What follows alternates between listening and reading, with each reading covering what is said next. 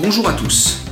Je vais vous présenter aujourd'hui un drôle d'animal, un dieu à tête de chien, le dieu des embaumeurs, autrement dit Anubis.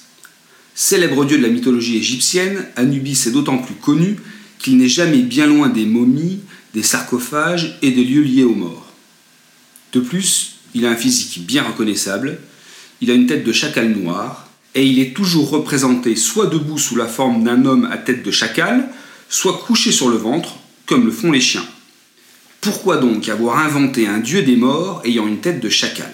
Le chacal est une espèce de chien du désert, or il se trouve que ces animaux traînaient fréquemment dans les cimetières et dans les nécropoles. Voilà sans doute la raison qui conduisit à inventer un dieu des morts ayant un pareil physique. Ainsi, Anubis est souvent représenté sous sa forme animale, c'est-à-dire la forme d'un canidé couché. Si vous avez suivi mon podcast sur Isis, vous connaissez ses heureux parents. Anubis est un enfant adultérin, un enfant né des amours d'Osiris et de Neptis. Ces deux-là sont frères et sœurs. Mais Osiris n'est-il pas l'époux d'Isis? Oui, mais ce jour-là, Osiris a confondu Isis avec Neptis, une autre sœur. Mais Neptis n'a-t-elle pas pour époux Seth? Eh oui, Seth est le frère d'Osiris, de Neptis et d'Isis. Et pour compliquer encore la situation, tout ce beau monde vit dans le ventre de leur mère, c'est-à-dire la déesse Nout. Bref, Neptis est enceinte d'Anubis suite à ses amours avec Osiris. Et le moins que l'on puisse dire, c'est que Seth, l'époux de Neptis, n'est pas connu pour son bon caractère. Il est à la fois très jaloux et très violent. Neptis juge donc plus prudent d'abandonner Anubis dès sa naissance pour éviter la colère de son époux, jaloux. Isis adopte alors Anubis et l'élève comme son propre fils. Le mauvais caractère de Seth est bien connu par ailleurs. En effet, Seth finit par tuer Osiris, son propre frère. Isis retrouve le corps démembré de son époux mort.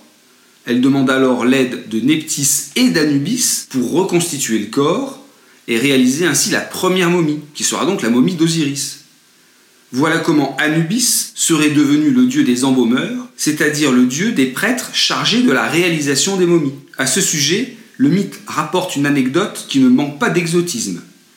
Après avoir tué Osiris, Seth essaie de cacher son crime. Pour cela, il découpe le corps de son frère Osiris en plusieurs morceaux, puis les disperse. Et lorsque Isis part chercher les morceaux d'Osiris, elle se fait aider, et c'est lui, Anubis, qui retrouve la tête d'Osiris, son père. Les autres morceaux restent introuvables. C'est alors que Anubis, aidé de Thoth, a une idée. Et si on faisait parler la tête d'Osiris? Ainsi, peut-être, l'esprit d'Osiris pourrait nous révéler les endroits où Seth a caché les autres morceaux du corps. Mission accomplie car après avoir modelé un corps de glaise et déposé la tête d'Osiris sur cette statue, Anubis prononce quelques formules magiques et voilà que la tête d'Osiris indique les lieux où ont été cachées les autres parties de son corps. Il est donc essentiel de bien retenir qu'Anubis, le dieu à tête de chacal noir, est avant tout un dieu lié aux pratiques funéraires, de la momification jusqu'à l'inhumation. En effet, Anubis intervient aussi après la momification, puisque dans la vie après la mort, c'est lui qui procède à la pesée de l'âme. Si cette étape se passe bien, le mort est accueilli par Osiris pour la vie éternelle. Si la pesée se passe mal, c'est alors un monstre mythologique qui va immédiatement dévorer l'âme du mort et le priver ainsi d'accès à la vie éternelle.